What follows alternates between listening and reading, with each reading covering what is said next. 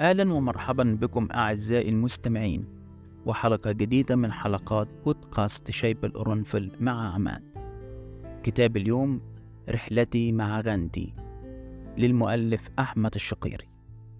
رحلة السلام الداخلي، وإليك الملخص.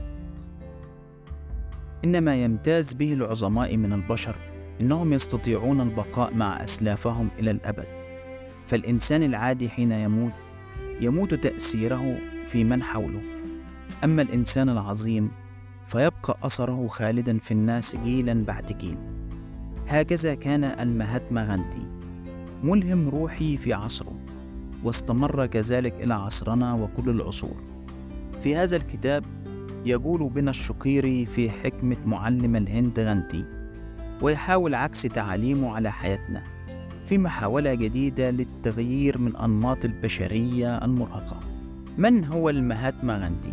هو شخصية تاريخية كبيرة في الهند بصفة خاصة وفي العالم بصفة عامة، فهو أحد رجال الدين الذين تركوا أثرا في حياة الهندوس، واستفادوا من تجاربه الشخصية في حياتهم العملية، واشتهر بكتابة الحكم والمواعظ التي انعكست على حياة الأفراد بشكل إيجابي، أسهم في تنمية أسلوب الحياة الشخصية للكثير.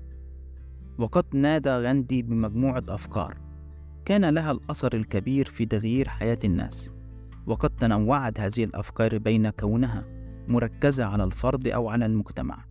فمن أفكاره الخاصة بالفرد دعوته إلى ضرورة تحكم المرء بشهواته وعدم السماح لها بالتحكم به، ومناداته بضرورة احترام الشخص لنفسه وعدم وضعها في مواقف محرجة. كذلك مناداته بالإكثار من الصمت لأنه يدل على النضوج الفكري والاستقرار النفسي. ومن أفكاره الخاصة بالمجتمع مناداته إلى عدم استغلال العلاقات الاجتماعية في سبيل التوسط لشخص لا يستحق.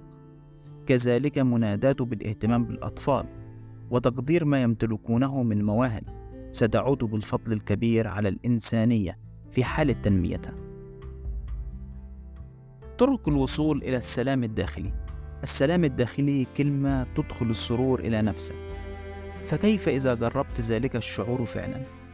حاول المهاتما غاندي خلال حياته الوصول إلى المعنى الحقيقي لكلمة السلام الداخلي، ووضع طرق تمكن الإنسان من الحصول على هذا الشعور. فرأى مثلا أن التواضع من الطرق التي تصل بالإنسان إلى هذا الشعور، لأن التكبر يعمي بصيرة الإنسان في العادة ويجعله بعيدا كل البعد عن السلام مع نفسه. كذلك رأى أن بعض الأمور البسيطة إذا أتقنها في الحياة فإنها سوف تعود عليه بشعور السلام الداخلي.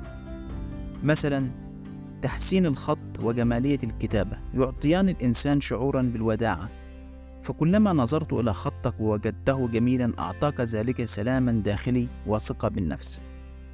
ولعل الابتعاد عن المعصية كانت أهم وصايا غاندي في الوصول إلى السلام الداخلي، فأن يمتنع الشخص عن المعصية مع توفر الظروف المناسبة لفعلها يعطيه شعورا كبيرا بالرضا.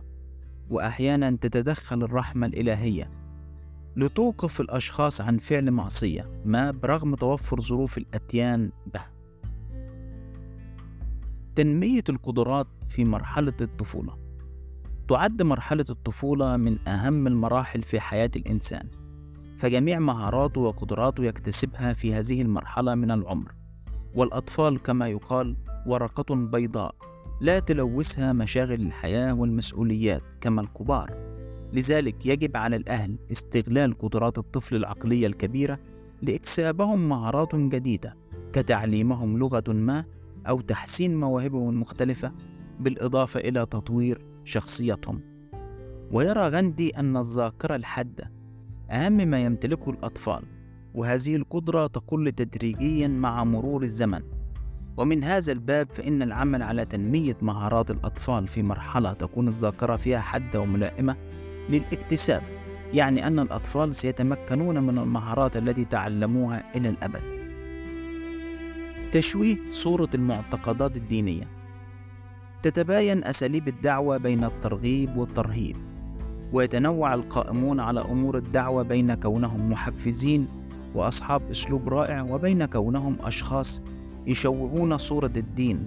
لذلك يقوم بعض الأشخاص الذين يغيرون دينهم بتطبيق تعاليم الدين الجديد الذي اكتسبوه على يد رجال الدعوة، فترى أن بعضهم يتحسن السلوك والخلق لديه لأن أخذ الصورة الجيدة عن الدين، فيما يصبح آخرون متشددين ومتعصبين. وهذا ما حذر منه المهاتما غاندي، حيث رأى أن على الإنسان أن يقدم دينه بصورته النقية بعيدا عن أي تشويه.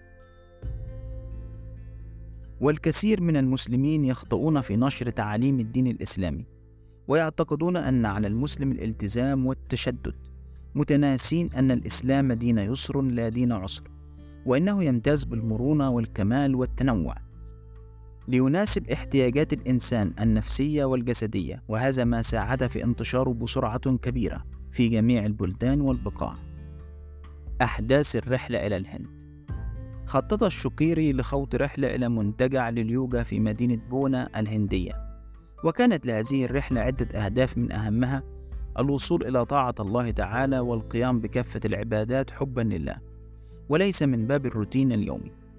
وقبل ذهابه للرحلة اتخذ عدة قرارات، على رأسها تنظيم الوقت، فجعل وقتا للعمل ووقتا للذهاب إلى رحلته. وفي عصر التكنولوجيا لم يكن قرار التخلي عن الهاتف النقال وجهاز الحاسوب أمرا سهلا عليه، إلا أنه استطاع ذلك، فالاستمتاع والشعور بالراحة النفسية كان من الأهداف الأساسية لتلك الرحلة. قام الشقيري بعدة دورات تخص اليوجا والتأمل، وقرأ عدة كتب تتحدث عن السيطرة على النفس سعيا منه للوصول إلى الهدف الرئيسي، وخاض عدة تجارب مخيفة وصعبة. وعلى الرغم من تلك الصعوبات التي واجهها، إلا أنه تمكن من تحقيق أهدافه وإنجازاته. نتائج رحلة الهند. حين ابتعد الشقيري عن ملهيات الحياة والمشاغل والمسؤوليات، استطاع تحقيق العديد من الإنجازات، فقد تمكن من وضع الأفكار الرئيسية لكتابه محمد في القرن 21، والذي كان ينوي كتابته باللغة الإنجليزية. كذلك تمكن من إنهاء كتابه رحلتي مع غاندي، واستطاع أيضا الانتهاء من قراءة 7 كتب مختلفة، ووضع 4 مواضيع لحلقات برنامجه خواطر، واستطاع تقوية علاقته مع الله والشعور بالمسؤولية تجاه المجتمع والدين والبشرية جميعا. استطاع الشقيري فعلا أن يغير نمط حياته اليومي، فاكتشف أنه قادر على التخلي عن جهازه المحمول لعدة أيام، وأنه قادر على إتمام قراءة كتاب كامل كل يوم، وتمكن من الاستغناء عن كافة أنواع اللحوم، واكتفى بتناول الطعام النباتي لعدة أيام متواصلة. وأيضا دخل في تحدي مع نفسه ونجح بالتخلص من شعور الخوف الذي كان يراوده تجاه الكلاب، واستطاع استشعار الرحمة في كل ما حوله من إنسان وحيوان ونبات وجماد. وأخيرا، إن الوصول إلى السلام الداخلي غاية منشودة لتكل إنسان، وقد كانت شخصية المهاتما غاندي إحدى الشخصيات التاريخية التي حفزت الإنسان وساعدته على تغيير أنماط حياته للوصول إلى ما ينشده من الغايات. هكذا فقد أفاد الشقيري من تجربة غاندي وتعاليمه، واستطاع أن يعكس بعضها على حياته. وجاءت رحلته إلى الهند مساعدة له في تغيير الكثير من أنماط الحياة المرهقة. استطاع أن يلقي الهاتف جانبا، وأن يمتنع عن الطعام غير الصحي، وأن يغرق فيما يحبه من أنشطة القراءة والكتاب. والأهم من ذلك أنه استطاع أن ينقل لنا تجربته المثيرة في هذا الكتاب.